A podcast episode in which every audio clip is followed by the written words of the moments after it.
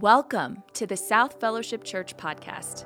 Here at South Fellowship, we exist to help people live in the way of Jesus with the heart of Jesus. Wherever you're listening from today, we hope you're encouraged by this week's message. Welcome, friends. Great to see you today. How are you doing? Yeah, love it. My name's Alex. I'm one of the pastors here. And if you're visiting, uh, we're so glad that you did, uh, especially on this week where New Series Sunday, I love New Series Sunday. All the possibilities uh, are there right now. And we get to enter into this series that, that its heartbeat, at its heartbeat, is a, is a relationship series. Now, I know there's some moments where we say we're going to start talking about relationships, and, and some people are like, really? Do, do we have to talk about that one? Dear friend asked me, So you said you're doing a relationship series? Uh, and I said, Yes. And they said, How long is the relationship series? And I said, Six weeks. And they said, I'll see you in seven weeks. Like, and now I get to find out if they're, they're here. Like, you know, I just, after this week, I'll know whether they were serious or not. But relationships, uh, they're, they're, challenging. They, they have these moments of angst to them. This week, my, my family mistakenly entered into a relationship, a new relationship with a puppy.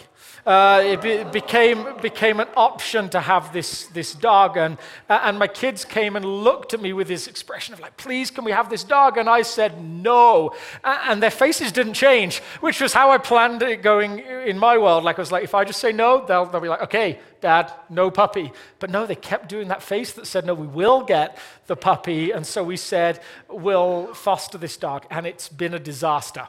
Um, it pooped on the rug twice before six o'clock this morning.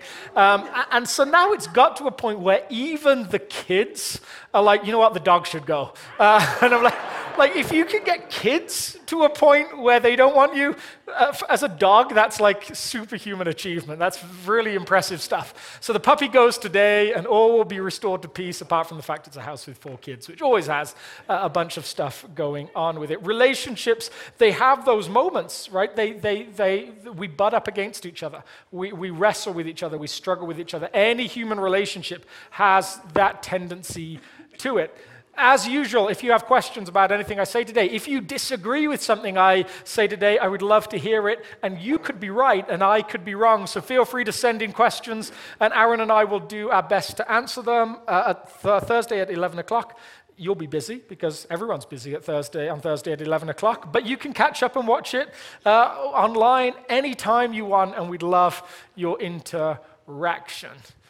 Between You and Me is the series that we're going to follow all the way through this season uh, that in the church calendar is called Eastertide.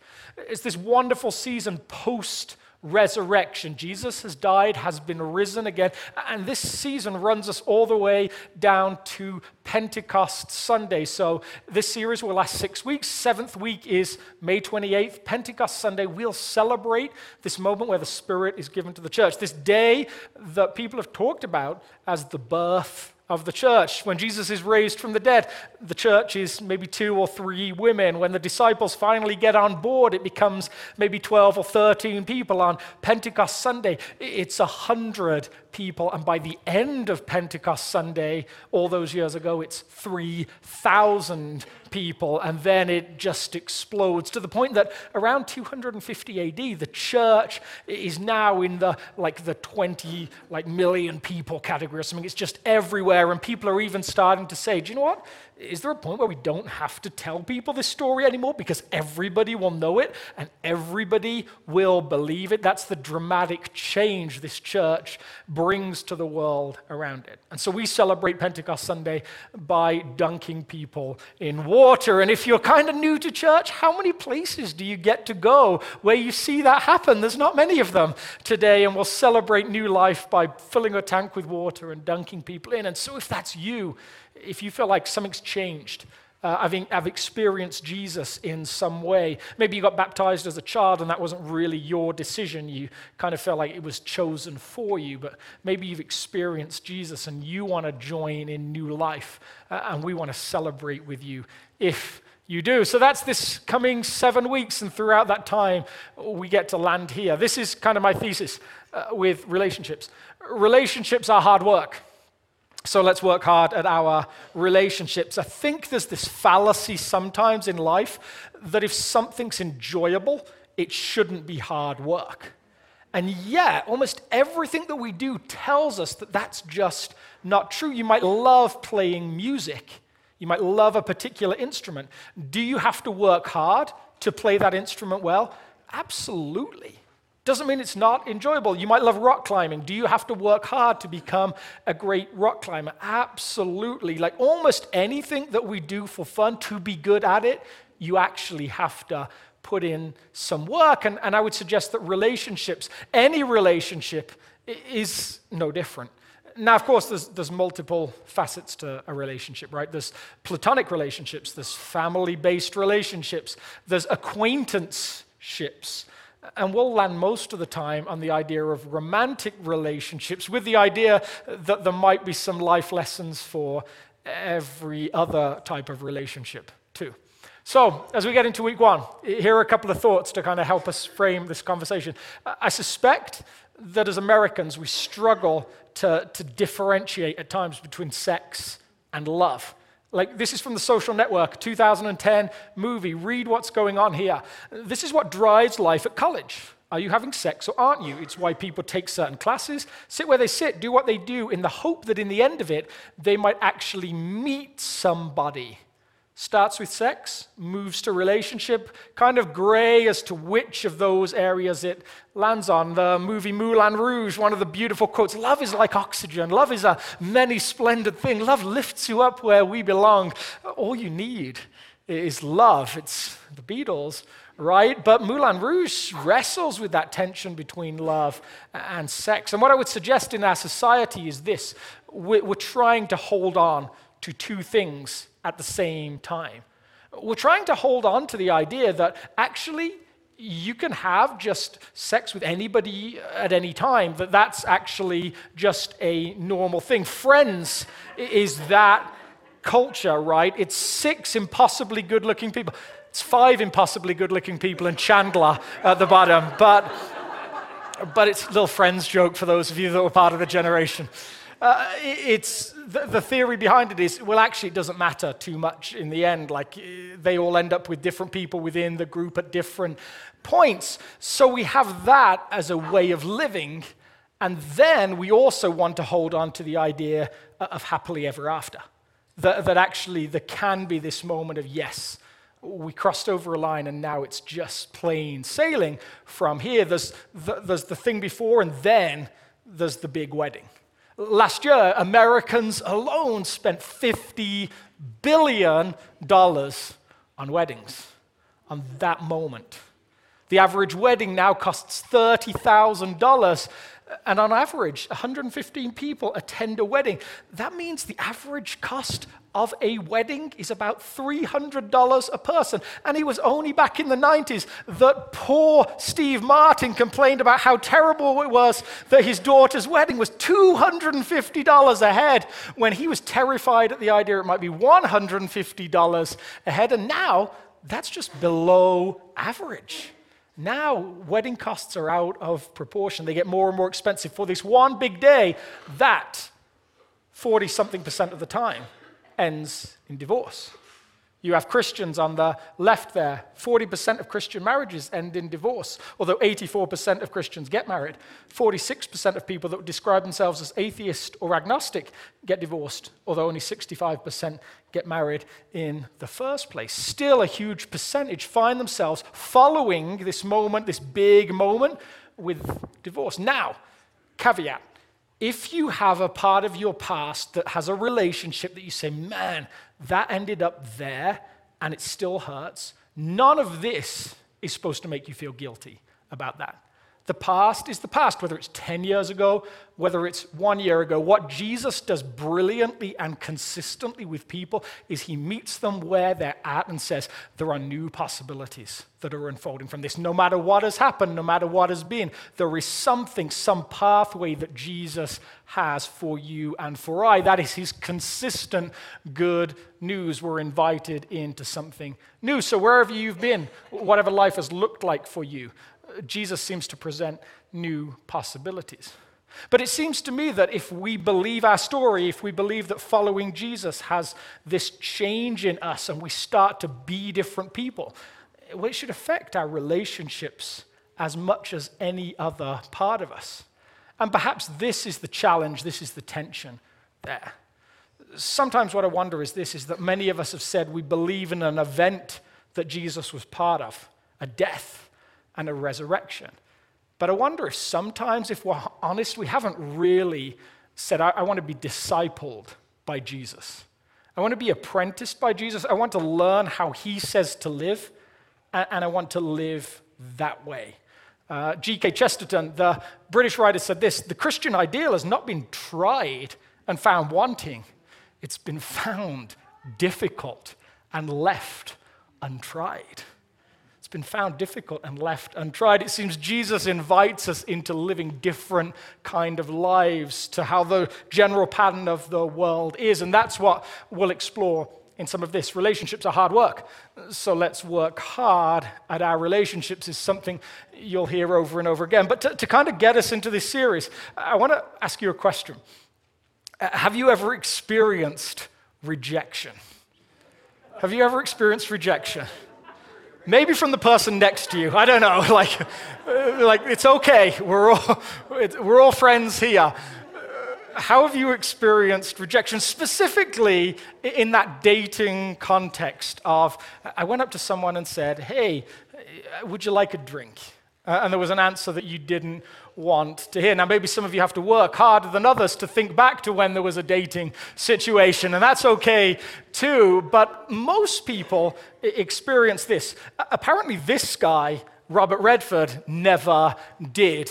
Uh, there was this moment where he was in a movie, and the director wanted him to, to kind of like give some like acting around the idea of I, I was rejected. I'm, I'm, kind of kind of love lost or whatever the expression is, and and so he gave him this kind of like prompt. He said, just imagine like you've struck out with a girl at a bar, and Robert Redford looks at him with this blank expression. It's like.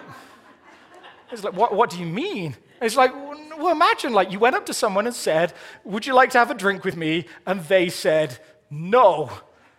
And Robert Redford said, Huh, that's never happened to me before. Like, I mean, you, you, look at Robert Redford. Of course, it didn't happen to him with his blue eyes and his blonde hair, but most of us have been down that journey if we were involved in any dating scene whatsoever. And there's, of course, some answers that you might hear, answers that, that are rejections. I, I like you as a friend. You got friend zoned, my friend. It's never a good place to be in. How about this one? I'm concentrating on my career. Who concentrates on their career? Really? I mean, is that a, is that a thing? Is that an excuse? Sometimes it's got a poetic bent to it. How about this one? Uh, roses are red, violets are blue. I'd rather be dead than stuck with you. Ouch. And then finally, this one that is, that is, that is particularly famous, right? It's not you, it's me. It's not you, it's me. And yet, there's a core of truth behind that idea sometimes, right? Relationships are a collision of you and me. Any relationship, a relationship is a collision of two people that have their own way of thinking, their own desires for how their life will look, their own particular understanding of the world, their own faith, their own background. And those two things come together and they cause tension every single time. There is a me part to relationship, and there is a you part to relationships, and those two have to work together. And somewhere there's this space in between where we're going to spend a lot of our time. This series, there's that Venn diagram that the two overlap, and that's where you learn to live with people in relationship well. But as a kind of twist, after saying we're going to talk about relationships, today we're not actually going to talk that much about relationships. Today we're going to land somewhere in that, that me place. Because Jesus is asked to talk about relationships. And then he says something that I would suggest almost no Jewish person of his time would agree with. That almost every Jewish person would have said, Jesus, when you say this, that goes against all of our history, all of our understanding about the way the world works. And I think you're wrong. So here we go, Matthew chapter 19. If you want to follow along, I'll read it. We'll come back and go verse by verse together. Matthew 19, verse 1 When Jesus had finished saying these things, he left Galilee and went into the region of Judea to the other side of the Jordan. Large crowds followed him, and he healed them there. Some Pharisees came to him to test him. They asked, Is it lawful for a man to divorce his wife for any and every reason? Haven't you heard? Haven't you read? He replied, that at the beginning the Creator made them male and female. And he said, For this reason, uh, a man will leave his father and mother and be united to his wife, and the two will become one flesh. So they are no longer two, but one flesh. Therefore, what God has joined together, let no one separate. Why then, they asked, did Moses command that a man give his wife a certificate of divorce and send her away? Jesus replied, Moses permitted you to divorce your wives because your hearts were hard. But it was not that way from the beginning. I tell you that everyone who divorces his wife, except for sexual immorality, and marries another woman, commits adultery. The disciples said to him, If this is the situation between a husband and wife, it is better not to marry. Jesus replied, Not everyone can accept this word, but only those to whom it has been given. Jesus is asked a question as he is often asked questions. Jesus is asked, Give us your uh, opinion on this subject.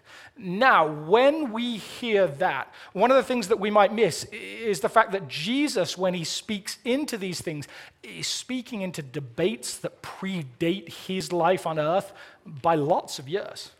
And when he's asked a question about marriage, it's just like today, you or I might be asked a question on, like, how do you feel about, uh, about abortion? How do you feel about taxation? How, how, do you feel about small government? Any of those issues, this kind of issue for Jewish people in the first century was just as important as any of those issues might be for us today. So when we read it, we have to read it through that lens. Essentially, people are coming to Jesus and saying, Think about the modern issue of the day, Jesus. We're talking about marriage, we're talking about divorce. What do you think about that? Is it okay or is it not okay?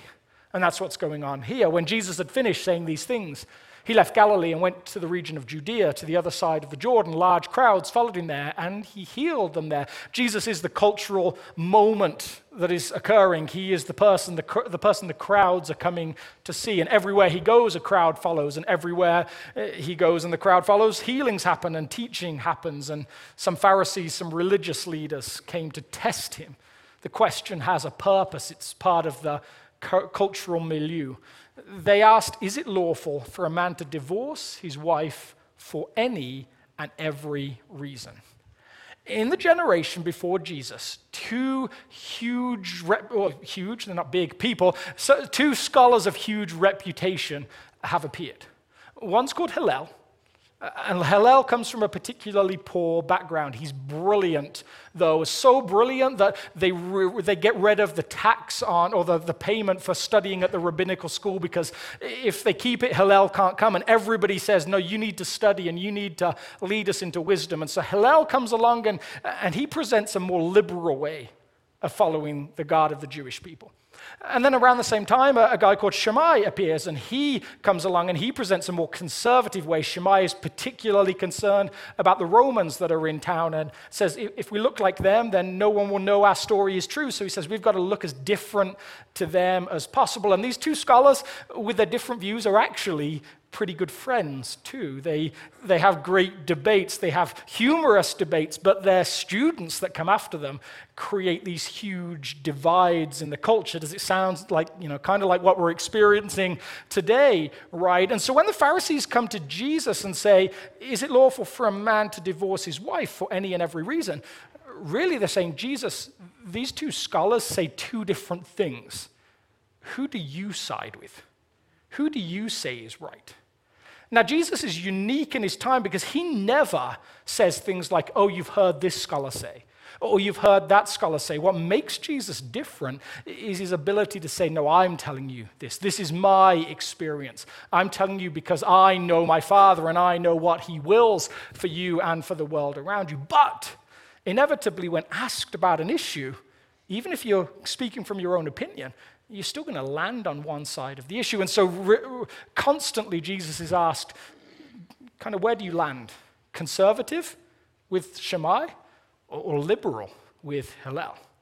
Now, when I use words like conservative and liberal, this doesn't necessarily mean that Jesus would be either of those things today, but in his day, there was conservative and there was liberal, and almost every single time, Jesus lands on the liberal side. Almost every single time in the debates, he lands on Hillel's side, except for in relationships, except around sexuality, except there. There, he lands with Shammai. There he lands on the conservative side of how society should look and how people should live. So when Jesus is asked, is it lawful for a man to divorce his wife for any and every reason? His answer is, haven't you read that at the beginning the Creator made the male and female? For this reason, a man will leave his father and mother and be united to his wife, and the two will become one flesh. So they are no longer two, but one flesh. Therefore, what God has joined together, let no one separate. Jesus brings this particularly high view of marriage and says, no, this is, this is a sacred thing. This is a distinct and special thing. Don't treat it casually. And the Pharisees, as they often do, well, they have a pushback on this because they want to go back to Moses and, and ask a question. Why then, they asked, did Moses command that a man give his wife a certificate of divorce and send her away? According to the Pharisees, they say Moses made divorce pretty easy. Why can't it just continue like that? All you have to do is give a certificate to say that, she, the woman is free to marry another man, and, and why can't it just carry on like that? Now, you may already have picked up on this that everything is written from this particular perspective. This was a society in which uh, the idea that a woman might not be married just was completely foreign. Who, who would look after her? Who, who would protect her? Was the cultural understanding. Very different from the world that we live in today. And so everything is colored by that language. According to the Pharisees, uh, they would say, well, you can give a woman a certificate of divorce, and then another man can come and marry her. She's got possibilities, she's got a future. Isn't divorce and, and any ban on it just to stop a woman being left in that kind of situation? Why can't we just continue on with this? Constantly, when the Pharisees come to Jesus and ask his opinion on the law, what they seem to be saying is this tell us exactly what we have to do so we don't go any further, but we can go right up to the edge and then stop. If, if we're not supposed to carry more than 20 pounds on the Sabbath, tell us, because then we can carry 19.9999 recurring and, and life will be good. We don't want to break anything, but we want to be able to do as much stuff as we can. That seems to be their attitude towards things. And, and here they want to say, look, we want a divorce. We don't want to have to stay in a relationship that we're not happy in. Can't you make it possible for that to be the case? And Jesus replied, When Moses gave you this law, when Moses permitted this, when he permitted you to divorce your wives, it was because your hearts were hard but it was not that way from the beginning. I tell you that anyone who divorces his wife except for sexual immorality and marries another woman commits adultery. According to Jesus, this is supposed to stay. Marriage is supposed to be sacred, it's important. But then the conversation's going to twist. Because it seems up until now that Jesus, it's been Jesus on marriage, Jesus on how important marriage is, on the sanctity, the sacredness of marriage.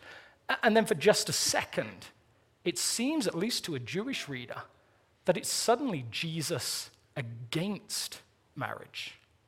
Suddenly going to seem like it's Jesus against marriage. His disciples ask him this question, or make this statement that's really a question of their rabbi, of their teacher.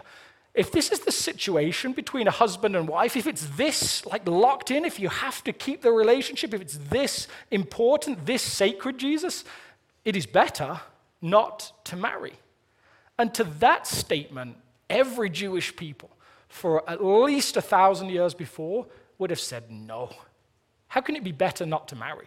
How can you consider not getting married?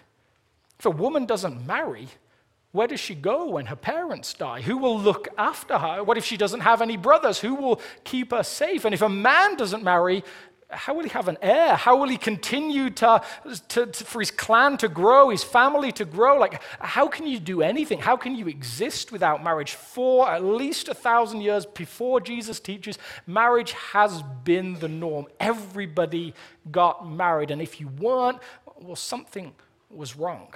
There was some kind of thing going on that wasn't right. Everybody got married. Nobody didn't get married. And Jesus replied, Not everyone can accept this word, but only those to whom it has been given. In the midst of a conversation around marriage, Jesus makes singleness an option. Jesus makes singleness an option in a way that no society had ever seen it as an option before. The classic Jewish view of marriage can be kind of described in this passage from the book of Ruth. Two women, the daughter in law of Naomi, lose their husband in a tragic situation. And what does Naomi wish for them? What's her dream for them, her hope for them? Go back, each of you, to your mother's home. May the Lord show you kindness as you have shown kindness to your dead husbands and to me. May the Lord grant that each of you will find rest in the home of another husband. Her best case scenario for her daughters in law in the midst of their grief was that they would remarry because there were no other options. Marriage had been seen in this way for a thousand years. It was always heterosexual, it was always covenantal. There was an agreement between the two parties. It was essential and it was central. And suddenly, Jesus seems to remove the bottom two words and change them for something else. According to Jesus, marriage is still those first two things, but now it's monogamous, something that it never had been in the Jewish history, and it's got this permanence to it. It can't just be broken. Jesus creates this particularly high view of marriage. And with that incredibly high standard, he suddenly opens up this possibility that someone might say, No, that, that's not for me. Jesus institutes a change in the position marriage would hold in his community. He removes its status as central and essential while demanding it be monogamous and permanent.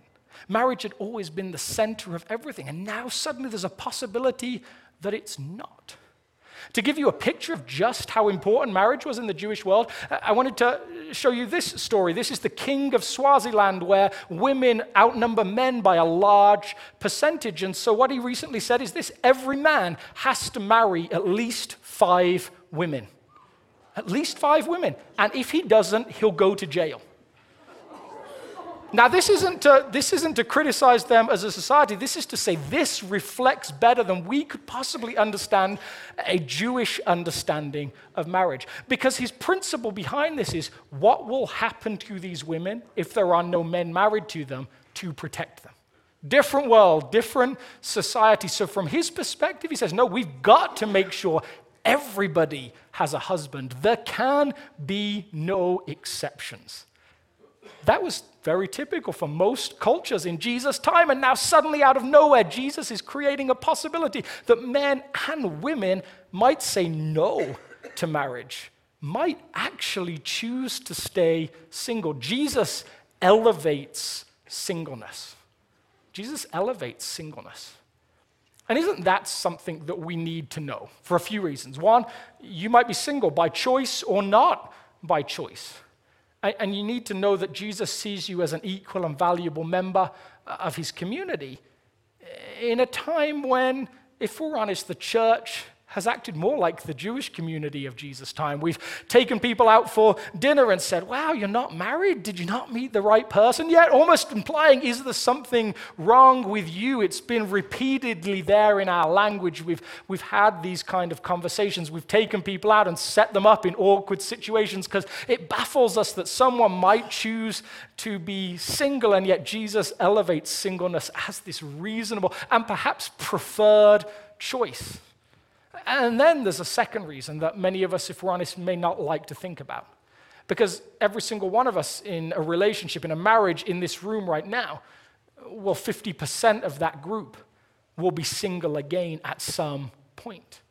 Unless this particular situation happens where two people die at the same time together, at some point, those of us that are in that marriage camp, well, one of us will end up being single again at some point.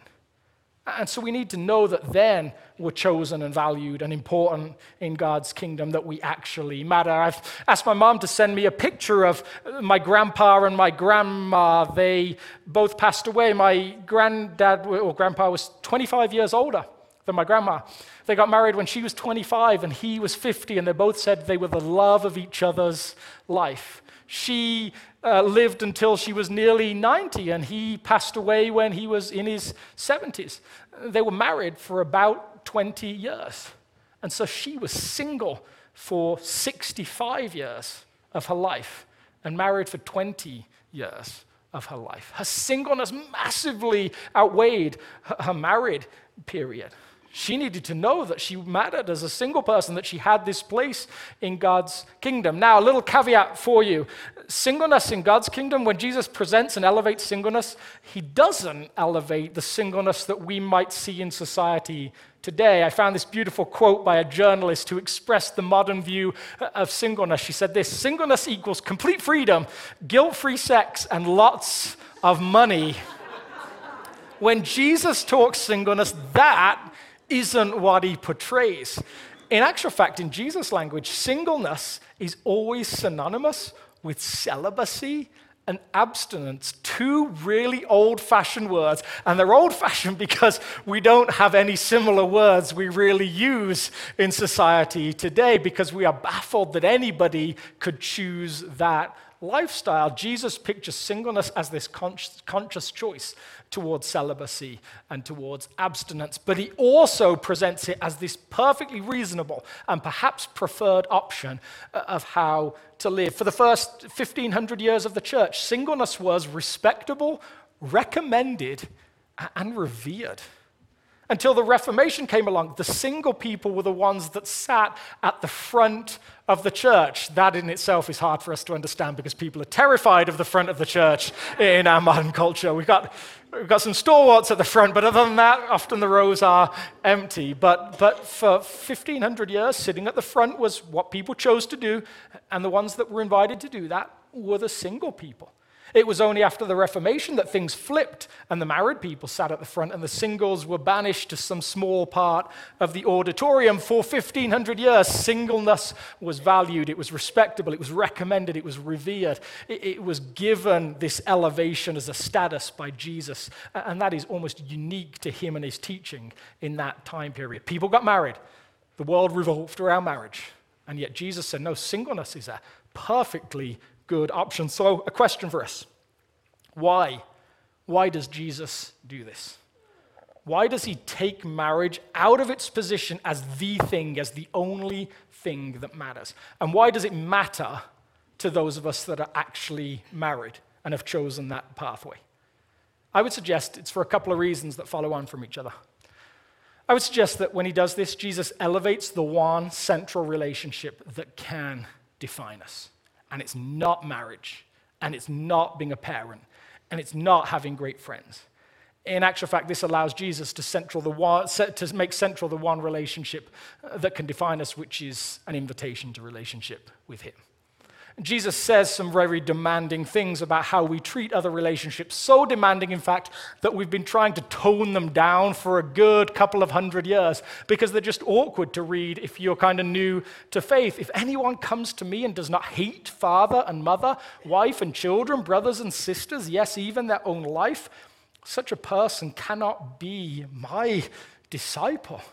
It's one of those moments where you want to say to Jesus, Can you say less difficult things? It's really hard to pitch this faith of yours when you say things like that. But this is what he says, and he does it to say, No, if you're coming after me, if you're in relationship with me, this is the central thing.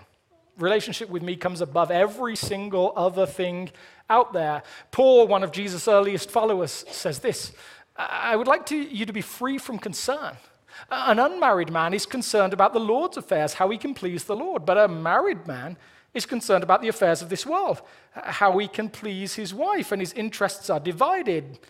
An unmarried woman or virgin is concerned about the Lord's affairs. Her aim is to be devoted to the Lord in both body and spirit. But a married woman is concerned about the affairs of this world, how she can please her husband.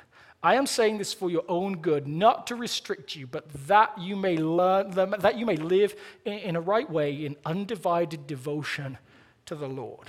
Paul says that if you choose to be married, you're constantly going to be managing that Venn diagram. Constantly be trying to figure out where the overlap is, who needs what. That's going to be your burden to carry. He says, My hope is to, to free you from that.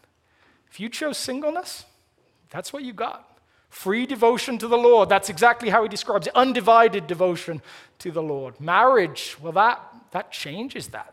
That colors all of that. Jesus elevates singleness and creates it as a, as a legitimate possibility. But he says to each and every single one of us marriage cannot be the relationship that grounds you, it cannot hold that weight, it cannot do what you think that it can do. And when it does that, when that shift happens, when we elevate the relationship with Jesus above everything else, well, it allows us to bring that true identity as followers of Jesus, as beloved to all other relationships. Somewhere, Jesus' Venn diagram, his dream for our relationships looks something like this complex mess that I've put up on the wall for you. It's centered on relationship with him, and everything else, well, everything else gets colored by that. Jesus says singleness is perfectly possible. He elevates that, says, no, you can pursue it. But whatever you do, you can't make marriage, you can't make any human relationship the center of your life. It just, they're not made to carry that kind of weight.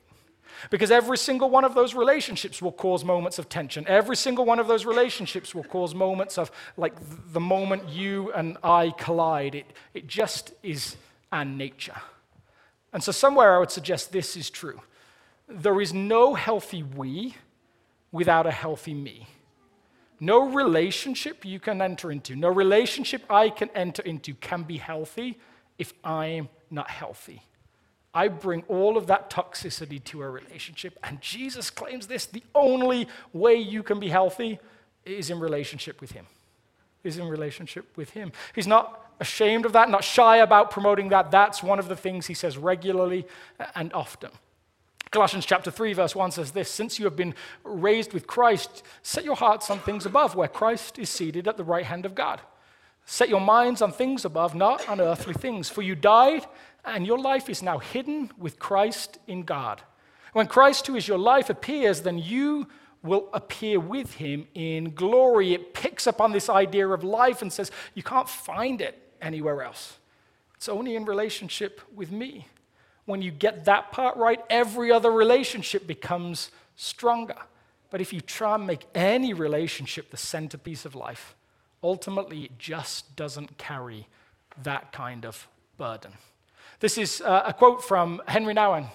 As soon as someone accuses me or criticizes me, as soon as I'm rejected, left alone or abandoned, I find myself thinking, well, that proves once again that I'm a nobody. I'm no good. I deserve to be pushed aside, forgotten, rejected, and abandoned. Self rejection is the greatest enemy of the spiritual life because it contradicts the sacred voice that calls us the beloved. Being the beloved constitutes the core truth of our existence. We began with this idea of rejection. Every single relationship has moments of rejection whether intended or not intended. The best marriages have moments of rejection, a moment where the choice of me impacts you. Every single human relationship has that. And every time we make them the centerpiece of our life, we experience what he is talking about here. All we can do is rely on that central relationship that calls us beloved. Being the beloved constitutes the core truth of our existence. Brennan Manning says this Define yourself radically as one beloved by God. This is the true self. Every other identity is illusion. What Paul suggests is this everybody has to do this. To be healthy, everybody has to define themselves radically as beloved by God with no exceptions. Somewhere, Paul suggests this is easier to do if you're not married because marriage is a distraction to this. It has the tendency to take the place of relationship with God more than any other relationship. There is no healthy we without a healthy me. Before we go anywhere in relationship with this series, one of the things I'd just love to invite you to is to discover or rediscover that idea of healthy me. It begins with knowing you are beloved and that nothing else matters. Let's stand together. Aaron's going to lead us uh, in a song as a community, but I wanted to leave you some practices that might help you think through some elements of this. We've talked about singleness as this great, reasonable, perhaps better choice. Perhaps in your hospitality, in your relationships, one of the things you get to do is invite a single person into relationship with your family, not as a project, not as a like a blind date or something like that, but, but actually as a person. Maybe each of us as individuals get to do this. We get to turn our attention Godward in key moments. What, what I mean by that is this the joy of being married is you have someone to bounce ideas off, you have someone to share with in moments of stress. The tendency is that that becomes the first point of call, and yet the constant invitation of God is you know, make me the first point of call in those moments of stress, in those moments where you want direction. Communicate with me before anybody, however important they are to you. Maybe you want to pay attention to moments where you feel like you need to pretend. For me, that's when I notice I'm operating in a false sense of I'm not God's beloved. I'm not valued. I'm not important. And, and maybe it's something just to pay attention to. And maybe if you read Colossians chapter 3 each day, it will remind you your life is hidden with Christ in God. You are beloved. You are chosen. Your relationship status is not the most important thing about you, whether that's good or bad. Healthy we is only possible with a healthy me. Jesus, as we just contemplate our need for you, you invite us into the centrality of relationship with you. I'm so glad that there are so many good relationships in this building. There are people who are deeply in love, the people who have been deeply in love, there are people that will be deeply in love. And yet we know from experience that every time we're in a human relationship, there is that collision of me and you. There's that collision of what I want and what somebody else wants. And the only thing that grounds us, the only thing that can handle the weight of being central to our lives is you. Help us, God, to pursue that health, to pursue you, and to make you central for every single one of us that is grieving the loss of a loved one. Remind us that we are still beloved, still valued. Help us to keep you centered, Jesus. Amen. If God is working in your life through this ministry, join us by partnering with us. You can give online at southfellowship.org/give. And thanks for listening. We hope you have a great rest of your day.